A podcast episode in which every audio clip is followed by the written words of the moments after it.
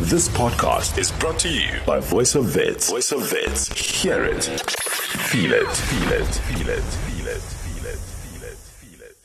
Joining us at this time, Professor Ahmed Bawa, who is the CEO of Universities South Africa, talking to us about the work that they are engaging in to help these students out. Professor Bawa, thank you so much for joining us here on the COVID report. As I said just now, it has been over six months since universities, along with the students and the academic profession, was forced to adapt to online learning. What are some of the challenges that you would say have persisted over the period? Well, let me begin by thanking you for having me on the program. And uh, I, I, always enjoy being on the uh, Voice of Wits. It's a wonderful opportunity again. Um, uh, you know, some of the challenges we faced are fairly well known by now. You know, uh, uh, uh one of them clearly is just the issue around uh, the accessibility of online learning to many students in our system, and that that had to do with three or four different things. The one was just the issue around uh, the availability of devices to students. Uh, secondly, the issue around connectivity and and the connectivity issue, by the way, was uh, partly to do with the data being available, uh, but also to do with connectivity for students in rural areas. Just the fact that there isn't sufficient uh, mobile phone coverage, if you like, mobile data coverage in many parts of our country. Um, and then thirdly, um, just the issue around uh, students having decent workspaces, you know, just where they could uh, uh, could uh, uh, could connect with their universities uh, in an environment where it was suitable for learning. Um, so those were issues relating to the circumstances for students to connect. but there were two, I would say, two or three other major issues. The one is um, just the fact that uh, some of our universities uh, did not have the uh, the systems in place to make a rapid transition uh, into some form of online learning, uh, and secondly, uh, it was the preparedness of staff at some of our universities to to engage in online delivery of um, of courses and so on. So um, there were multiple issues, it seems to me, and uh, and you know, while some of our universities have done exceptionally well in these circumstances in doing this rapid transition, if you like, um, others struggled quite a lot. And uh, and I think that what we what we've emerged with is a fairly mixed picture, if you like, as we um, you know as we kind of do an analysis now of that transition around about March, April, May. Now, the lockdown in many ways was a sobering reminder of the gross inequalities at play. And when we narrow it down to the education sector, there were many instances where schools in parts of the country were exposed to be grossly unequal in comparison to the other schools. And when it comes to institutions of higher learning and how they've had to try to make the academic year of 2020 work with so many of these inequalities at play. We have seen that some students who had adequate infrastructure, like access to a laptop and Wi Fi, have been gravely disadvantaged. So, can you please take us through which universities struggled the most and what support has been provided to them?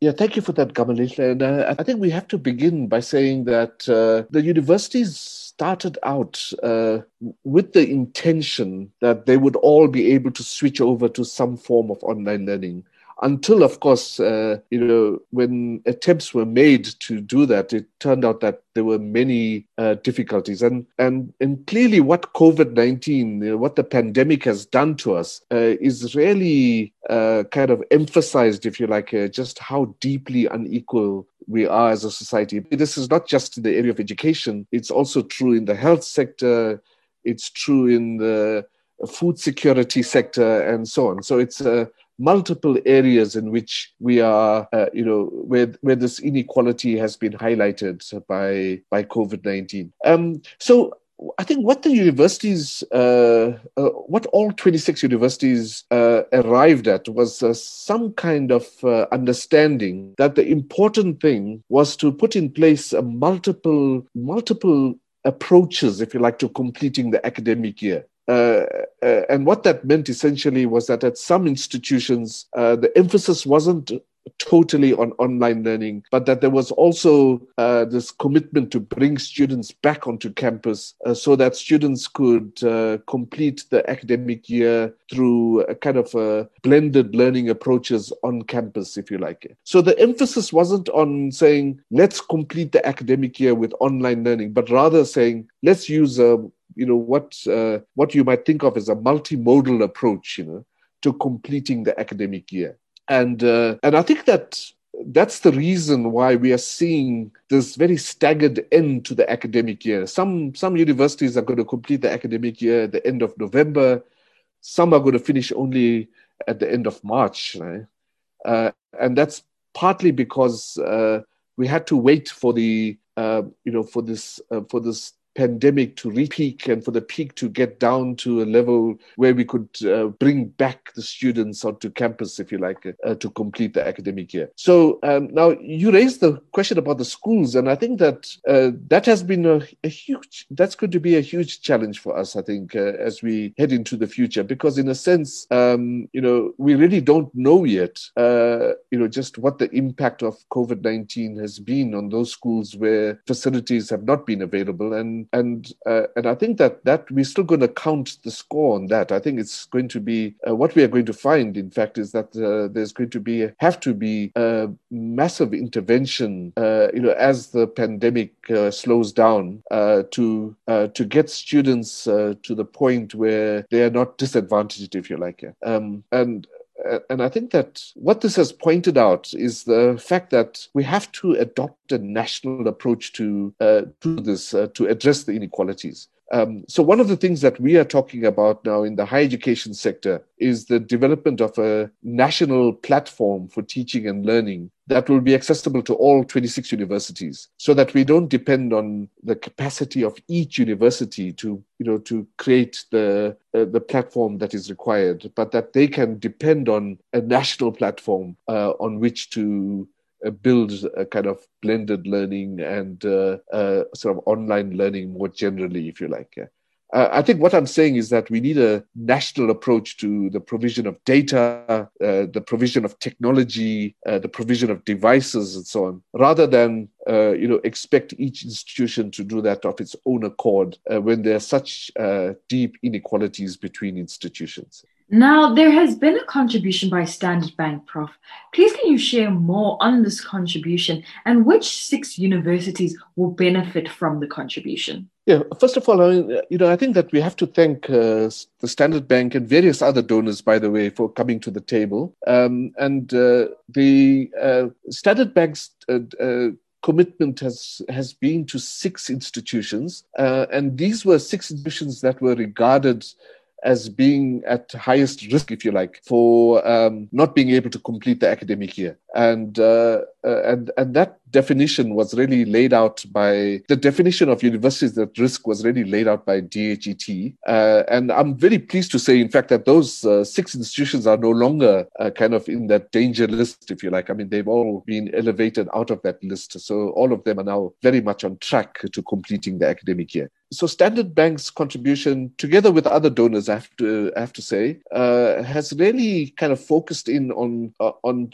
three major things. The one is the provision of data, the provision of devices, and also some contribution to towards uh, uh food security, if you like, you know, just providing allowances to students who might be at risk of uh, of, uh, of of not being able to complete the academic year because of lack of funding. Um, and the donations uh, were, far as I can remember, sort of 500,000 Rand each. So uh, it's not a huge amount of money, but it's a very important pot of money for students that were at severe risk, if you like.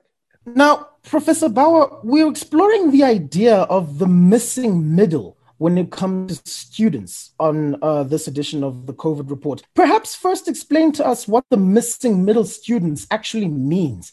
And then could you take us through how many students we have in the country who are considered to be in the missing middle? Yeah, that's that's a really good question, you know, because we really don't have a firm kind of definition of what we mean by students in the missing middle. You know, this was a phrase that kind of uh, arose uh, during the Fees Must Fall and Rhodes Must Fall campaigns. Uh, um, but generally speaking, the way we would think about the missing middle is that um, is that it's students who come from working class families, uh, but who fall outside of the category of students who qualify for NSFAS grants. So, in other words, it's students who come from families where uh, where the family income is outside of the NSFAS threshold, uh, and uh, and then I suppose going up to a family income of about six hundred thousand. So that's the kind of category of students that we would be talking about. So um, now uh, one of the most important developments during this period has been this idea that uh, NSFAS, those students that, that qualify for the NSFAS managed uh, DHET bursaries, that those students uh, will in the future receive devices. So that's a really important new development, and it's a it's it's a it's a development which really addresses which addresses a very serious uh, a shortfall, if you like, you know, in our system. But that doesn't address the needs of students in uh, of those students that we kind of refer to as students in the missing middle. So it's students who do not qualify for NSFAS grants because their family income is above the NSFAS threshold, uh, and then uh, and then you know have an in, family income of up to six hundred thousand or something like that. Um, so it's those students, in fact, that were most uh, supported by both the Standard Bank grant and the grants of other donors like ABSA and so on uh, that came to the party to support uh, this development. More on the criteria used to allocate which students would benefit from the grant, is it only vulnerable students that are going to be prioritized? And are Standard Bank and some of the other donors going to play a part in determining the criteria that is going to be used? Yeah, that, that's a really good question.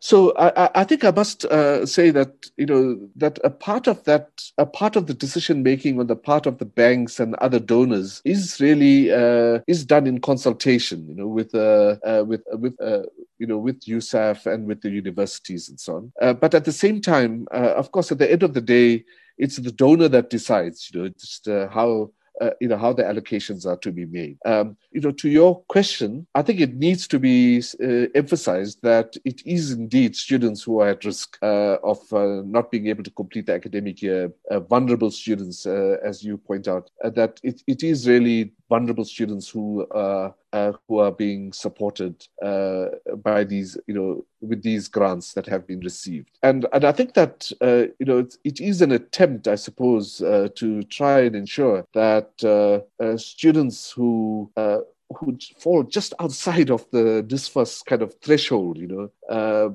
that they are not left in the lurch, if you like, because it would be next to impossible for those students to receive, for example, loans from banks and so on, uh, because of the, um, the, the, very, you know, the very small family earnings uh, of those uh, of those students. Yeah.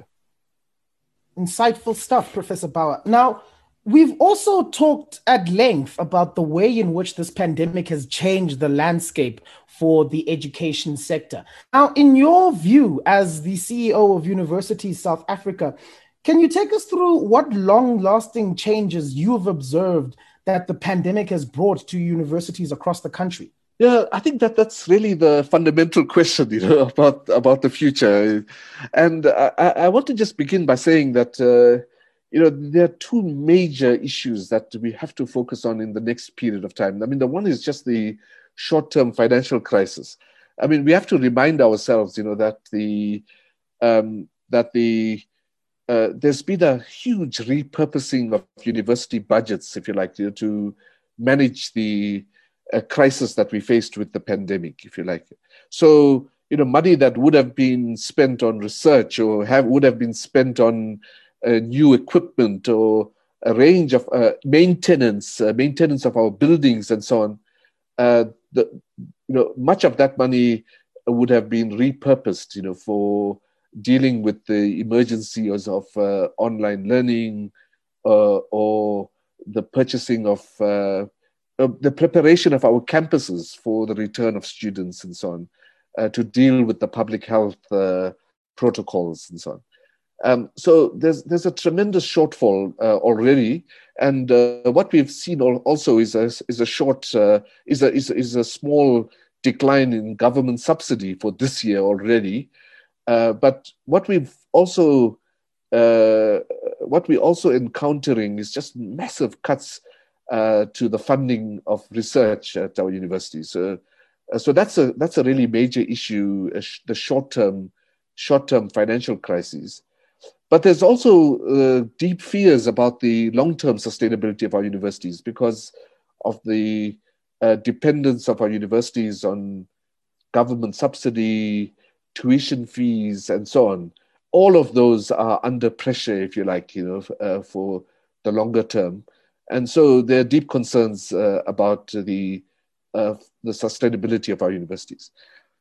But I think the question that you are posing is a slightly different one. I think uh, what you are really asking about is, uh, you know, is what changes can we expect in higher education because of COVID nineteen?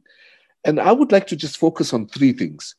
The one is um, um, just the idea that we have to work uh, more seriously as a sector rather than uh, simply as kind of uh, leaving uh, institutions you know, to solve the problems by themselves. So I mentioned earlier this idea of uh, developing a shared services platform for teaching and learning, for research management, for the procurement of journals, and so on. So, in other words, saying that we really have to work as a sector uh, more effectively uh, so that we can address these inequalities and uh, the shortfalls that s- some of our universities experience. The second um, is the impact of uh, COVID 19 on the modalities of teaching and learning. And I think that what we are going to see uh, is much higher levels of uh, the use of technology in teaching and learning. Now, I'm not suggesting that we're all going to become, that all of our universities are going to become distance universities, you know, distance education universities. Uh, that's not going to be the case. But I think that there's going to be a much heavier dependence on students um, receiving their materials uh, online. And then instead of having large classes, what you'll have is uh, small group tutorials and so on, which will be much more intensive uh, for learning purposes. So, in other words, I think what we'll see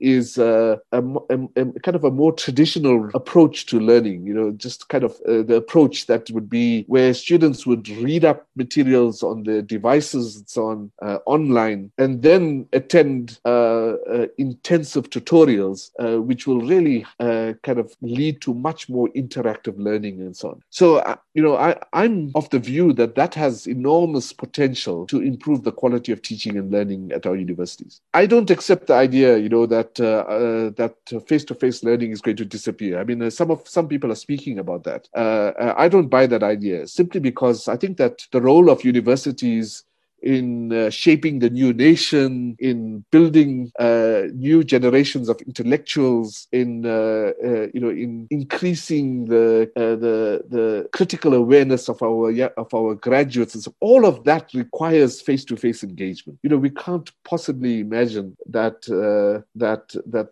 those roles of the universities, those critical roles of the universities, are somehow going to disappear.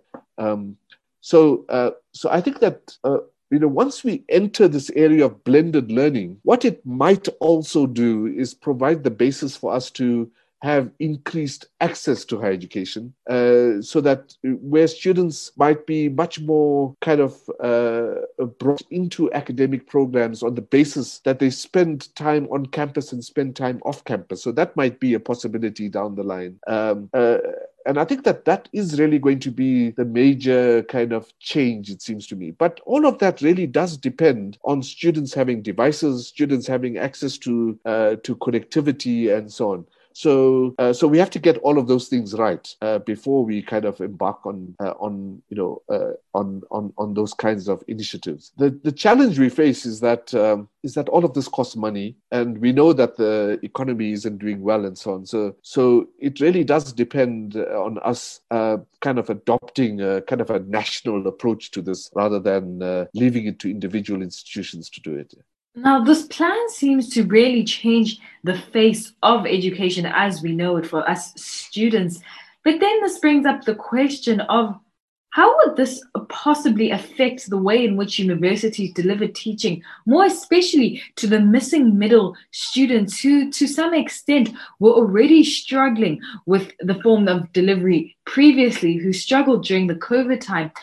Cecily, I think I think that's a really critical question, uh, and I think that you know it really takes me back to the point that uh, we have to find a solution to these issues. Uh, so the access to devices and uh, the access to connectivity, um, and also it's about uh, trying to ensure that students are uh, are sort of geared for this kind of learning. You know, so not everybody is geared for online learning, it seems to me. So it is about getting these things right, if you like. And by the way, building the capacity of universities to uh, to do this properly, so that uh, students aren't really getting uh, aren't getting a, a, a, poor version, if you like, of uh, of online learning. Um, so I think that um, you know what what the universities have been able to do uh, is to put in place systems that allows students in the missing middle to, to gain access to devices and so on. Now, of course, this isn't true at all universities, but uh, certainly at most of our universities, that has been the case. Uh, and, uh, and, and, and again, I just want to emphasize we need a national solution to this. We, you know, this, is, this can't be left to chance, if you like. You know? Uh,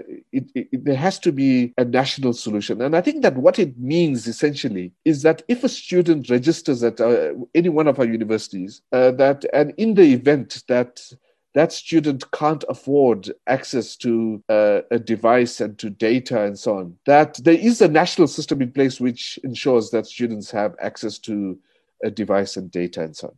So, um, so it takes me back uh, to uh, to both questions. That uh, you know, the, the question about the, the, the, both questions that have been raised. The one is, you know, we, for the university system, let's adopt a national approach to this let's find a national solution to it. And for the school sector, uh, you know, we, we really can't have such inequalities between our schools. You know, so it's a that's a political question, it seems to me. And you know, and I think that our government has to step up and really address this issue of inequality. Um, you know, it, it we can't continue uh, to uh, operate on the basis that uh, the kind of the apartheid categories that we have, you know, in terms of uh, you know the different kinds of schools we have that that persists into the future. I mean, it's been 25 years now, 26 years uh, since change has come to South Africa, and uh, we still kind of have these different categories of schools, uh, and that's just not on. You know, we really have to pressurize our government to make the to to have the political will to make the changes that are required.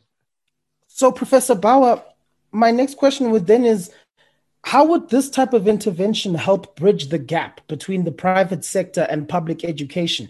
And moreover, does this shine a new light on the importance of private companies and NGOs partnering more so during a pandemic? And how does the importance of this partnership between NGOs and uh, private companies become even more important? No, I, I think that, uh, I think that that's a really critical question again. I mean, I thank you for these really important questions. You know, the unemployment rate of graduates in South Africa is, is low. It's, it's about 6% or something like that. It's between 6 and 7%. You know, compared to uh, 30%, you know, in the general public and 40 to 50% uh, for, for youth in South Africa. Uh, now, that's an indication that there's still a very strong absorption rate of graduates you know in the economy. And now the reason i'm giving you this data is because i think that there needs to be a strong understanding in the private sector you know that the graduates that are produced by the universities are vital to their operations uh, and that they have to see this as uh, as an indication that uh, as an indication of sub responsibility on their side to partner with higher education. Um, and that's why I think you know that this uh, uh, that the step that has been taken by uh, Standard Bank, Absa Bank, and various other donors that's why I think it's such an important step on their on their part. Because what it indicates is some kind of understanding that uh, they have a role to play in ensuring that our university sector operates at a at an optimal level. At the end of the day, uh, you know, their productivity and their kind of um, uh, ability to generate uh, profits and so on depends on the effectiveness of the graduates that enter employment uh, in in the private sector. So, so this need for a partnership is a hugely important one. Um, I, I, should just mention that at uh, University of South Africa, uh, we've established a strategy group, which we call the World of Work Strategy Group, which really sits at the interface between uh, the universities, the 26 universities, and uh, uh, you know the world of work, the employers, and so on.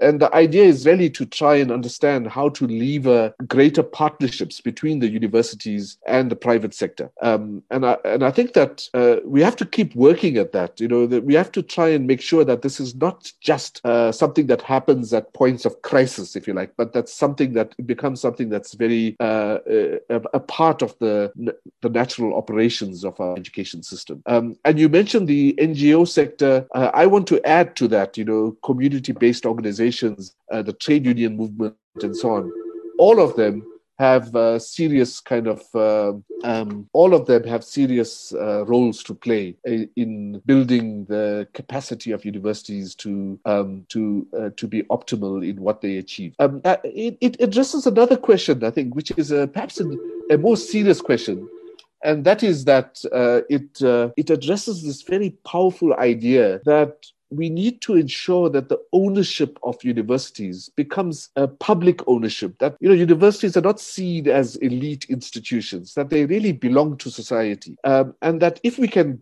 galvanize these partnerships then we embed our universities in the communities and in the society in which they uh, they exist. Uh, so generating these partnerships is uh, critically important as i understand it at least and lastly, Prof, this year marks five years since the Fees Must Fall protest, where students were calling for a decolonization of education and more financial support for students who are from poor families. How far are we in meeting those demands?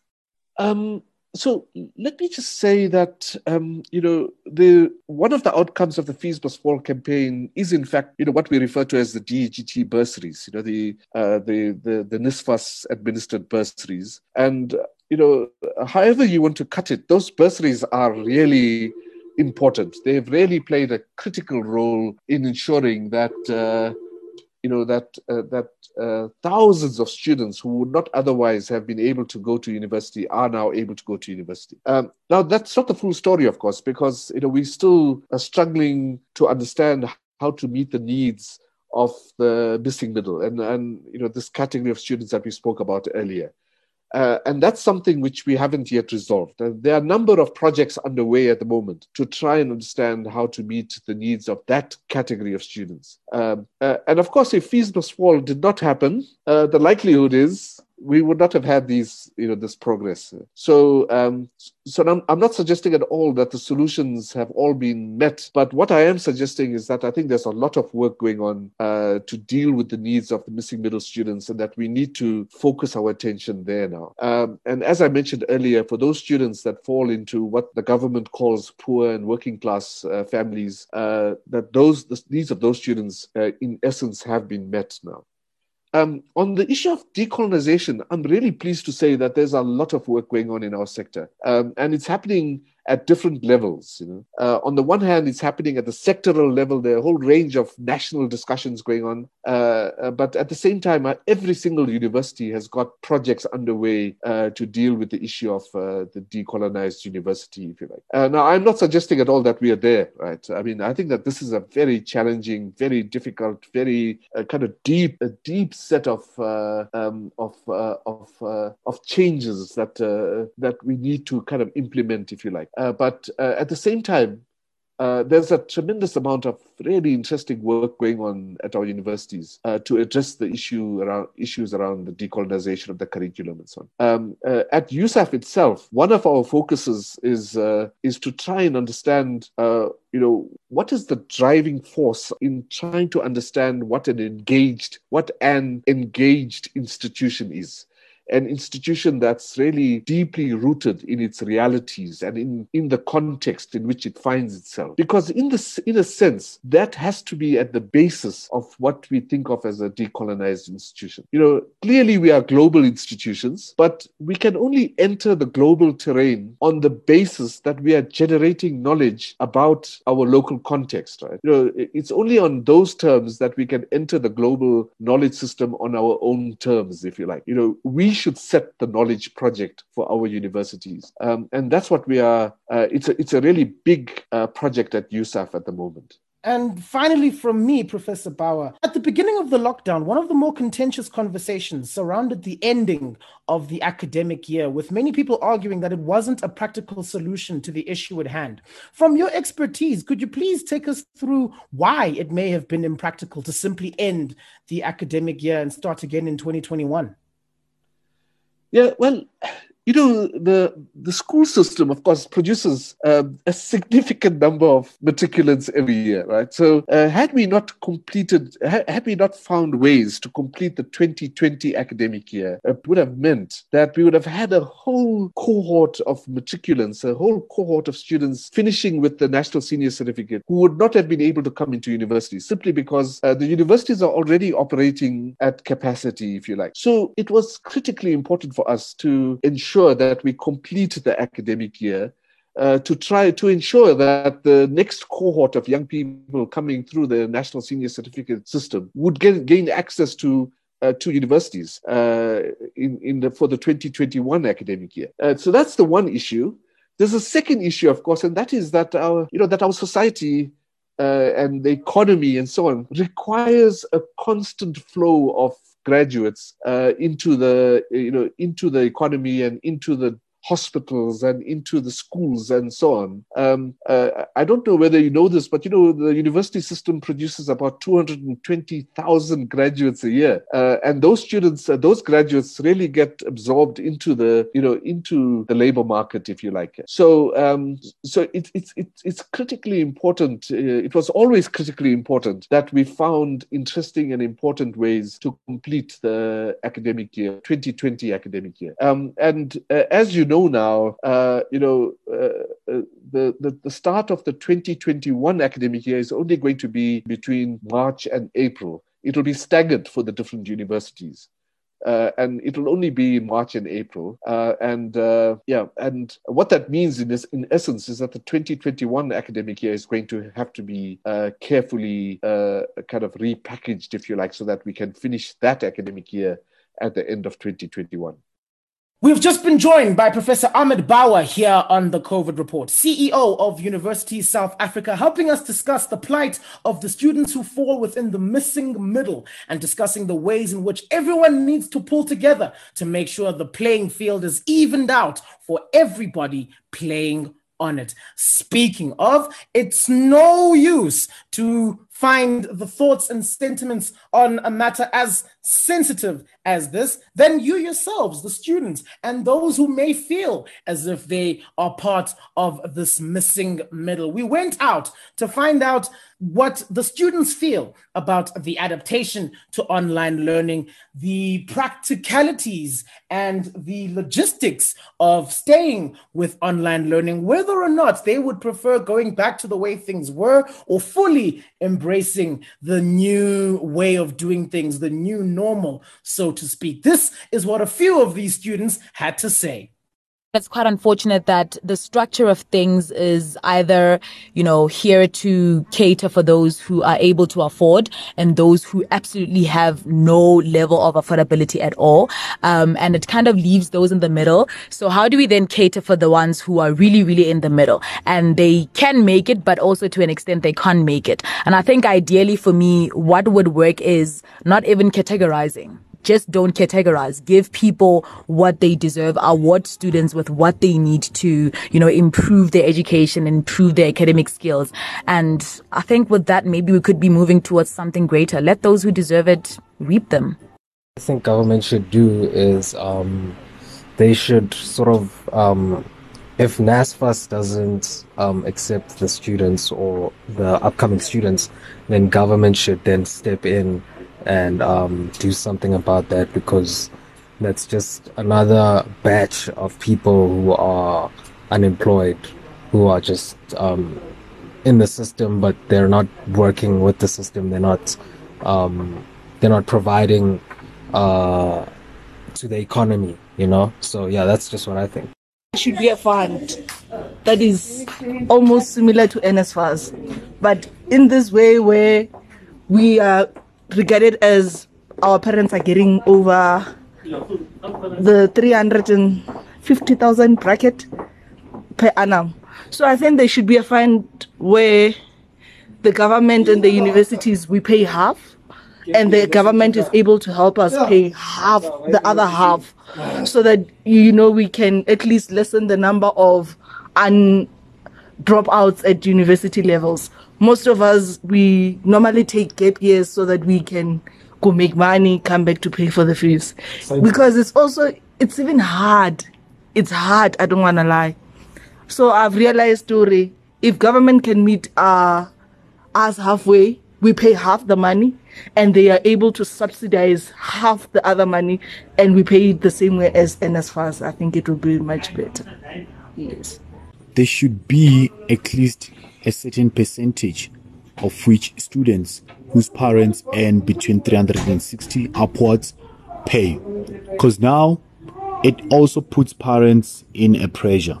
We have parents by law, they earn more than 360 or between that and they have other responsibilities. We have parents who don't support only one child, they support multiple children. And it doesn't mean or if parents earn a certain amount of money, which is 360 upwards, then they don't have other responsibilities.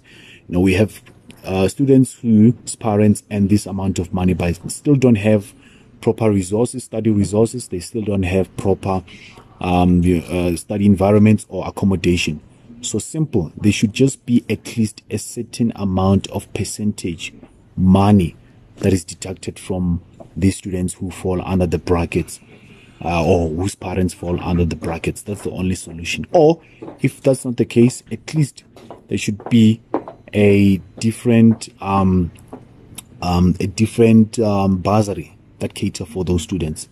I think first of all, maybe government needs to review the whole uh, sort of perimeter that they use to gauge if someone qualifies for NSFAS because maybe they sort of load the bar too much because there are some students who come from families where even if it looks like they afford, but there are other costs that they have to take care of as a family, so they can't afford fees. I think government must just increase the bar or sort of, I don't know, they increase the bar or lower just to make sure they accommodate them as well, because they might be below the so-called NSFAS range, but in actual fact they, they, they, they can't afford. Or also, government must encourage more companies to, to expand their bursary schemes or their student apprenticeship schemes just to make sure they, as private eh, players, sort of take a leading role in, in training because these students are their future employees, so they must be involved during the training process. A big thank you to everyone who has just lent their voices to this discussion. Also, a big thank you to our guest, Professor Ahmed Bawa, who helped us kick off this discussion about the plight of the students who identify as being part of the missing middle. This podcast was brought to you by Voice of Wits. By Voice of Wits. To hear more of our shows, tune in to 88.1, 88.1 or streams via www.vowfm.co.za.